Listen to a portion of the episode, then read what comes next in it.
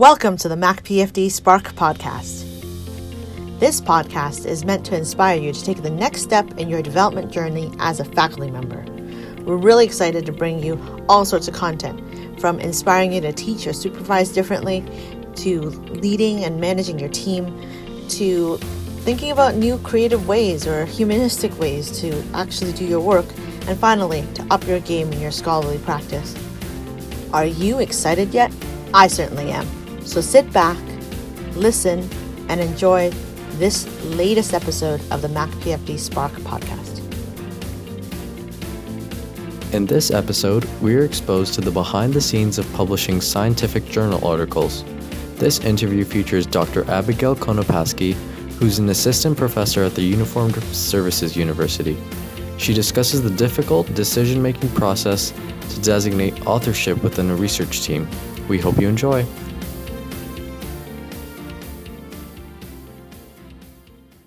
Hello, everyone. I am here with a guest from the Uniform Services University in the US because her article caught my eye as being something that probably all scholars need to take into account. But sometimes we, when we're going through our research and we're going through the daily grind of revising, resubmitting, or getting a manuscript polished off, we don't think about this in a mindful way.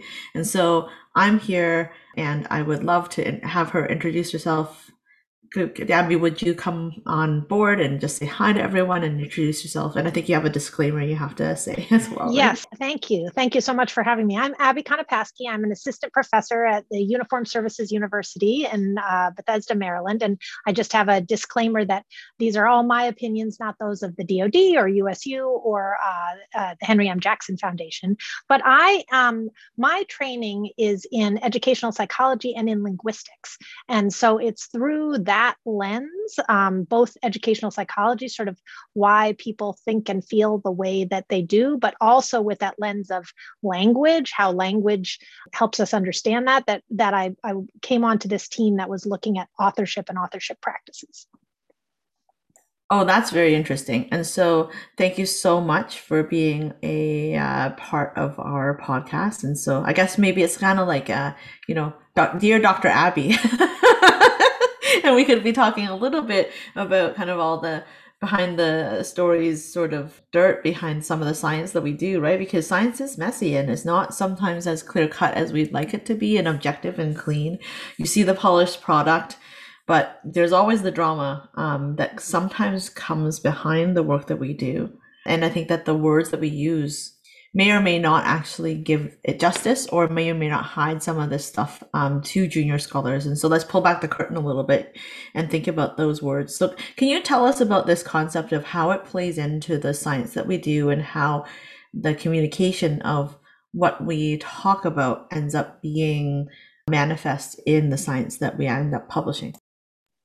For sure. Yeah. So this paper builds on a body of work that uh, the authors Lauren Maggio and Tony Artino and um, Erik Driessen and Chris Watling have been working on for a little while, looking at sort of authorship practices. And they've done surveys and um, used other instruments and have found that people indeed are saying they're not always following all of the ICMJE criteria for authorship, right? So one of the big practices, right, is this honorary authorship, somebody that you bring onto the team because, you know, they're a mentor you've had for a while, there's someone you really respect, or they helped you with the data analysis or something like that. But there are a number of these sort of questionable research practices around authorship that this group has looked at.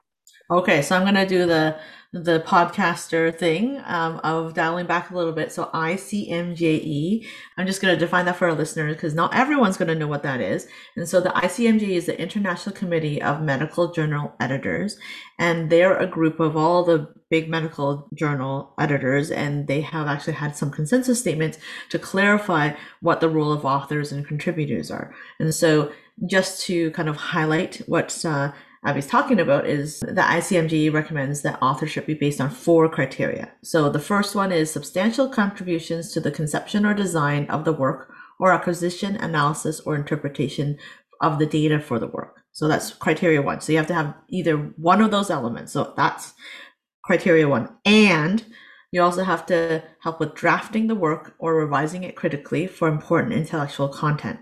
And you have to have final approval of the version to be published and you have to have, be uh, in agreement to be accountable for all the work that's reported in the document and ensuring that questions related to the accuracy and integrity of the work are appropriately investigated and resolved right? And so that fourth part is really more of an ethical imperative to stand by your work at the end. Um, obviously you have to help with drafting or really crafting that manuscript. You have to have some level of approval of the final uh, published document and that you have to actually substantially contribute to the doing of the work, whether it's in the design and conception phase or the acquisition and analysis and interpretation phase. Hopefully both, but that's an either or depending on kind of like your positionality within a group, for instance. So a junior author, like let's say a, a medical student or a pre-medical student or a student that never wants to be a doctor and so anybody who's in the health professions might actually come and work with you to do you know data acquisition maybe some some level of analysis. And so they would meet that first criteria. And then you have to involve them in the writing um, because they have to be able to do all that stuff. They have to have final approval of that finance published even though they're junior to you you have to float it to them and say hey we're going to go to this is your name's on the byline so speak now or forever hold your peace sort of thing at least right? And then you need to have agreement that they would stand by and they trust that the analysis is rigorous and real and so that's kind of the criteria. So i just thought i'd highlight that because you can see how when you're talking about honorary authorship that these criteria are fairly new and knowledge translation is not something that happens overnight. And so there's been a lot of maybe more insidious ways to define authorship in the past. So with that background knowledge, can you talk to me a little bit more about the drama behind an honorary authorship and why that is a problem? For sure. Yeah. And I think just answering the second question first, I, one of the reasons that's a problem is that people aren't um, getting recognized for work that they're actually doing, right? So we want people to be um, given credit for the for the work that they're doing and only the work that they're doing. And what's interesting is that this study was of 24 first authors of a recent paper um, that they were first author on, and they were asked about the authorship conversation. Did you have any conversations about authorship as you headed into this paper? And interestingly, so uh, what I think is the most interesting thing is the lack of drama right? In that for this particular paper that they've been asked about, they all to a T say, no, there was no really, really no conflict. And yet, here's where linguistics helps us. There's a lot of implied conflict, right? So there are folks who say, for instance, we collaboratively as a group did this thing together. And then in the next sentence, the next statement will be, but I did all the work. Right. So they'll be sort of balancing saying like, it's a group effort. It was it was uh, a joint collaborative thing, and yet I just want to make it clear, I did all the work. So that hints at this drama that's back there. That, but yet, folks don't necessarily narrate it explicitly. Yeah. And it's always interesting having been on the other side of that, right? And sometimes it's that the med student actually did all the collection of the data or the graduate student led a certain part of the analysis, but they weren't there at the beginning for the conception and design, right? For sure. And I think there's an issue too, just because uh, the, what part of the problem with these criteria, the ICMJE criteria, is that they don't account for. So you can give someone an acknowledgement, but an acknowledgement isn't um, that isn't academic currency, right? That doesn't buy you anything in the academic world the way that an author line does. So I think folks struggle with that. How do I how do I give this person something for the amazing work they did, even if they don't meet every single criterion of the ICMJE? Right. Um, and and so a lot of the um, narratives that we analyzed are about that process of negotiation right? Negotiation, not just with the team, but negotiation with oneself about, as the first author, about how do I decide who's going to be a part of this of this line on the paper at the end and how do i decide how to pull different people in and yet also thinking about agency right this um, uh, how do i also maintain my own agency as the first author of this paper yeah, exactly. And I think that, um, I mean, PubMed has something called contributorship. And so that's what someone who is not quite an acknowledgement where it's just a thank you, but rather it acknowledges that you helped with one part of these, but maybe you didn't help with writing the paper. And so I think there are in between kind of like statuses that have uh, worked out well for people.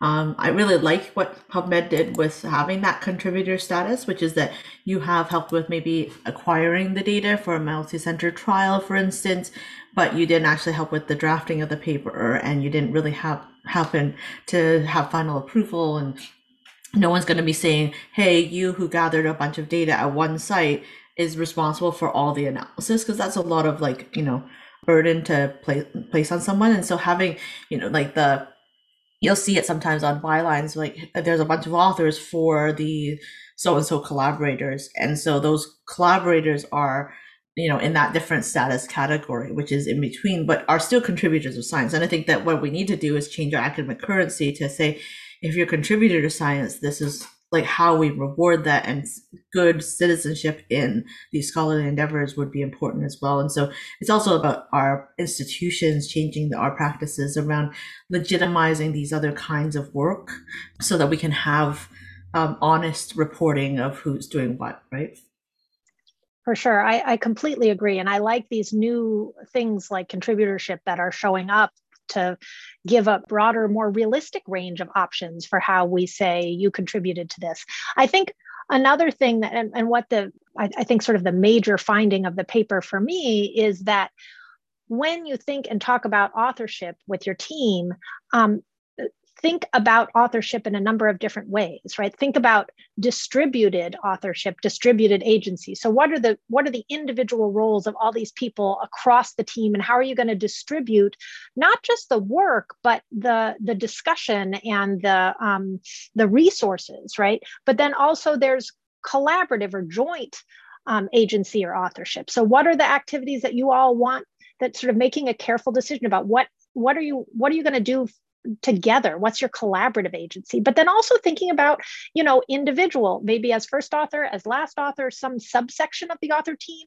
Like maybe there's some individual agency that's a part of that as well. And so you know because we found all three of these types distributed agency joint agency and individual agency across these narratives. And i think just going into the conversation with your authors knowing that there are these different flavors of agency um, as you head into the authorship discussion can be really helpful. Okay. I'm going to ask a silly question just because that's my role on this podcast. But what do you mean by agency in this context? For sure. Yeah. And so agency is one of my favorite things in the world. And it's like, uh, and so, and I think agency in psychology has in, particularly in western psychology has been thought of for a long time as a very individual thing. And as a and as a yes or no i either have agency or power and I, or and control or i don't have agency or power or control. But in i think there's other ways to look at it. And i see agency as something that is part of a context where you as an individual work together with others, or sometimes um, you may ask others to work on your behalf. Sometimes you may um, have access to resources, sometimes you may not. So it's this really emergent developmental thing that happens among people as they work together. So that's the way that I think of agency. And I also think there are different types of agency, right? So there's the agency of doing, which is the most stereotypical, prototypical type of we have. Like I did this i but then there's also uh, the agency of saying right? So to say something is to be agentive but i think there's also the, the agency of having or being like i have access to these participants. I am a full professor right? So there's there's a, a lot of different pieces that go into being an agent. That totally makes sense. And so the idea would be like it's it's a little bit of power and and um, action, I guess, kind of a, a concept that's like that. So the idea of who in your group has the ability to speak up or have some level of action or access or or really power in a in the dynamic. For sure, yeah, and I think also even looking at folks, um, we're starting to look recently. Uh, uh, uh, another group that I'm working with together, looking at agency as resistance, right? So, how do you resist power structures? And sometimes agency as resistance looks like not saying anything for a while, right? Being strategic. And that can be a form of agency. Um, so, you know, any way that um, humans uh, sort of ha- having intentions, having some kind of autonomy to carry those intentions out and then having some kind of effect on the world. Okay, makes sense. Um, and so, fast forward a little bit, you've done a more recent deep dive into some of these things. On the other side of all of that research, what are some things that you'd want every kind of researcher or scholar who's doing scientific work and writing to consider in their authorship activities? For sure, thanks. Like I think um, as you're engaged in authorship, I think the most important thing is to think about process and conversation, right?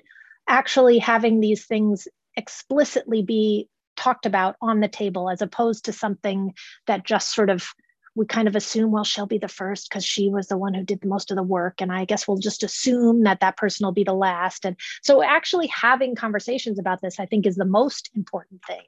Um, but I also think talking about the different resources that each person on the team has and brings, talking about the different goals that different people have. We had authors who talked about, listen, I stepped to the side and took second author on this because the first and the last really needed it given where they were in their careers, right? So those sorts of decisions, but really considering all of that explicitly, I think is is super important. Yeah, and I, I joke about it being kind of like the academic prenup, right? As you are coming into a relationship with all your co-authors, you should probably be explicit. And in fact, in my research teams, we actually almost have job descriptions, more or less, for each of these roles. So that what it is is that you're highlighting, okay, so if this is the case, then we need to think about first author means this from the get-go so that you know that if you want to be first author these are the rights and responsibilities that you have. You will be the right to be listed first but you will be asked to do this amount of work. The last author similarly at least in my lab we have a similar uh, code of conduct for last author being that you are going to be the anchor author you will support the first author you will you know do the pep talks and all the coaching and be the go-to person you know second author is usually that person that's you know um, that person that's the very helpful person always Johnny on the spot or Jane on the spot or person on the spot, right? Um, to help with different tasks, helps with editing, really steps up. Um, and then everyone else, you know, depending on how things go, usually there's some negotiation around the third author part, but then everyone else usually just they just slot themselves in, for instance, right? And so having some terms of reference as to who's accountable for what is really important. For sure. And I think that's especially important when we're thinking about um, diversity, and especially when we're thinking about race and racism in medicine and in medical publishing, uh, because there's a there's a sort of um, there's a cultural piece to this, and there's a cultural piece that, um, for instance, I, as a white woman trained in an Ivy League institution, have access to if things aren't said, I kind of have a sense of what is not said. Whereas someone who isn't as um, hasn't spent doesn't have that kind of cultural capital wouldn't know. And so putting it on the table also means making it um, uh, more equitable by by actually allowing it to be a, a topic of conversation as opposed to some secret thing that you have to kind of intuit just by being there. Yeah, so I think making those conversations explicit, and then for the person, because just like you would with other I think jobs where if you're not stepping up to the job or you're unable to do the job anymore, then to talk to the rest of the team as to do we put the project on hold? Do I step back from being that role, transitioning it to someone else to take your stead? Um, I've definitely done that. Like, you know, I've been the PI of a program of research, but at some point in a critical juncture, there's one study where I just didn't have it in me because of how much work I was doing on, on various other projects to be the last author for one part of that program of research. And so I asked one of my colleagues to step up and he did. And and that paper is published in a very high impact journal and i'm okay with having stepped back from that role but um, it means that you know for purposes of promotion for other things like that like i just knew that i didn't have the time to be able to do it and i wanted to do just justice to the team and the paper and so that's a very different kind of insight that you have to have as as that I think the practitioner of science, right? And so you have to decide how you're going to account for that because other people might take a different stance on the same situation and just say, "We're going to put this project on hold then until I can take that take that role back on and space out the projects, right? And so I think it depends on the team dynamic you have. It depends on the expertise that's required, whether or not you have someone that could sub for you. All of these contextual variants will dictate maybe how you conduct yourself. But I think it's about understanding the ethics of it. It's about understanding um, really the power dynamics within your team to see is this the way you want to run things or is there a different way you could do it? For sure. And I think exactly you you you characterize it exactly there contextual variance. And that to my mind is is also a central finding of this paper is that it really context matters and uh, context being the kind of university you're in the person you are the other people on the team the needs and um, resources you have at the given at any given moment like all of that plays into this process. And so it needs to be um, be explicitly talked about so that so that an, an equitable process can ensue Excellent. All right. Are there any other insights that you think? So we've got the awkward conversation or the academic prenup. We've got the conversation about job descriptions and roles, and then also having insight within your team for people to achieve those goals, to have the performance management you need to make sure that everyone's living up to what they need, or to give them the compassion and the time to come back at this project when you have the bandwidth, right? And then I think that um, uh, like any anything else because this is a really rich conversation. Wonderful. Oh yeah no i would also just say as a linguist um, and as a narrative scholar like pay attention to the story you're telling in your head about this paper. Um, and if the story so we had several participants that we we noted um, basically narrated what we called contested agency. So they would say like that one where you'd say like oh it was collaborative except for i did all the work right? So noticing for yourself are you are you creating that sort of contested narrative in your head as you talk about it or as you talk about it to friends? And if that's the case that's sort of a um, that's diagnostic that that there's a problem there and you need to go back to the team and talk to them. Um, so i think also that uh, play, paying attention to the story in your own head how you're telling that story and and and being a, alert that that could be a, a sign of you know needing to go back to the drawing board yeah, or revising and resubmitting your own authorship order, right? And so I do think that there's the preliminary negotiation you have at the beginning of a project, but there have to be team checkpoints along the way and you have to be willing to revise that and it might be at the point of when you're coming together again to write the paper right because um, maybe someone will shine as someone who can really have the bandwidth to carry this paper over the finish line really steps up and maybe you rejig the authorship um, in, order to reflect that, right? It could be that someone has uh, really stepped up and now they've done all the data collection and analysis and they've just done so much. Again, you may need to renegotiate where that person sits within all of this because you didn't know that this was going to be such an involved analysis, for instance. Those are the kind of conversations you need to have and be willing to change that. And so knowing that your draft job descriptions, let's say a first author, second author, last author, right? Or as I call it, Batman, Robin, and Alfred of your paper. um, like, you know, like this may be up for negotiation and that you re you check in again with the team uh, to say, do we all agree with Miss? Uh, are there conversations we need to have? And so the idea of that shared mental model within your team is really important. Um, and, and I love that reminder that you can, again, just like with all human constructs, it's up for us as humans to decide how we're going to do this. For sure, for sure. And and as humans, we understand the world through narrative, I would argue. And so paying attention to your own story uh, is a really great way to get access to like when it's time to have that uh, additional conversation.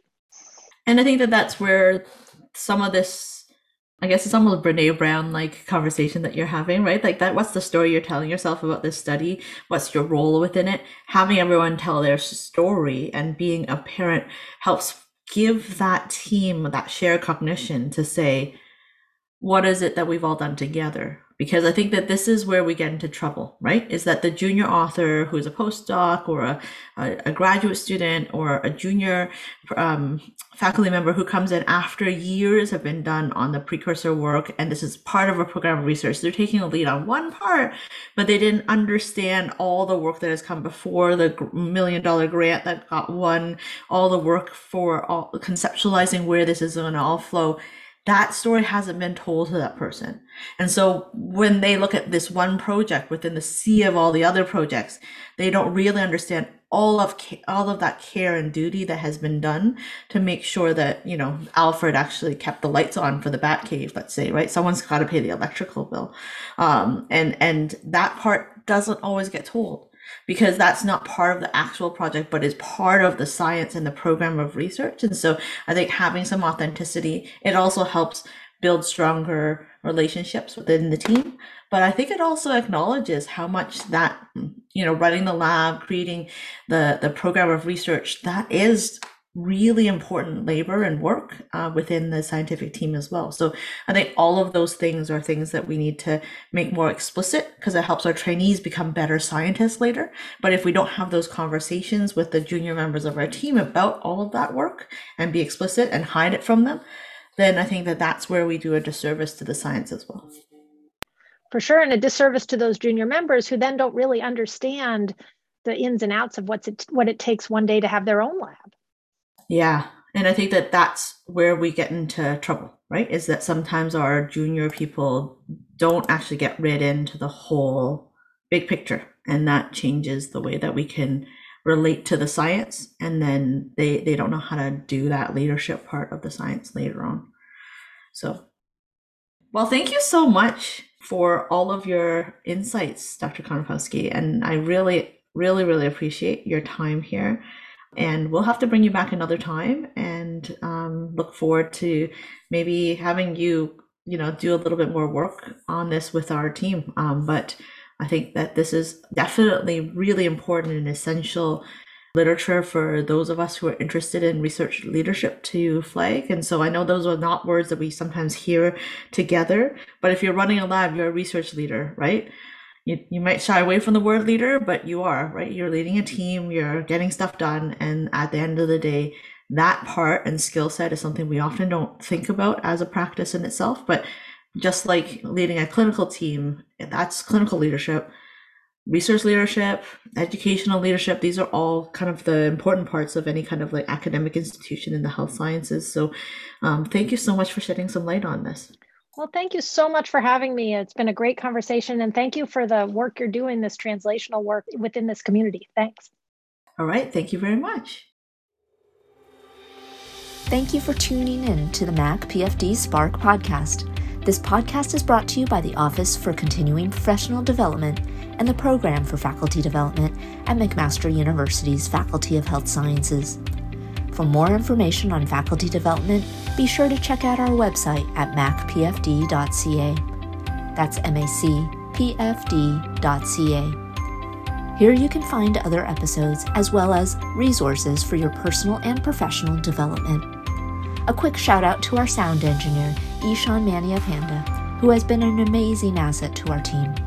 Another shout out to Scott Holmes, who composed and supplied us with the music you've been listening to. That brings us to the end of this episode. We hope you've enjoyed it, and be sure to tune in for our future episodes.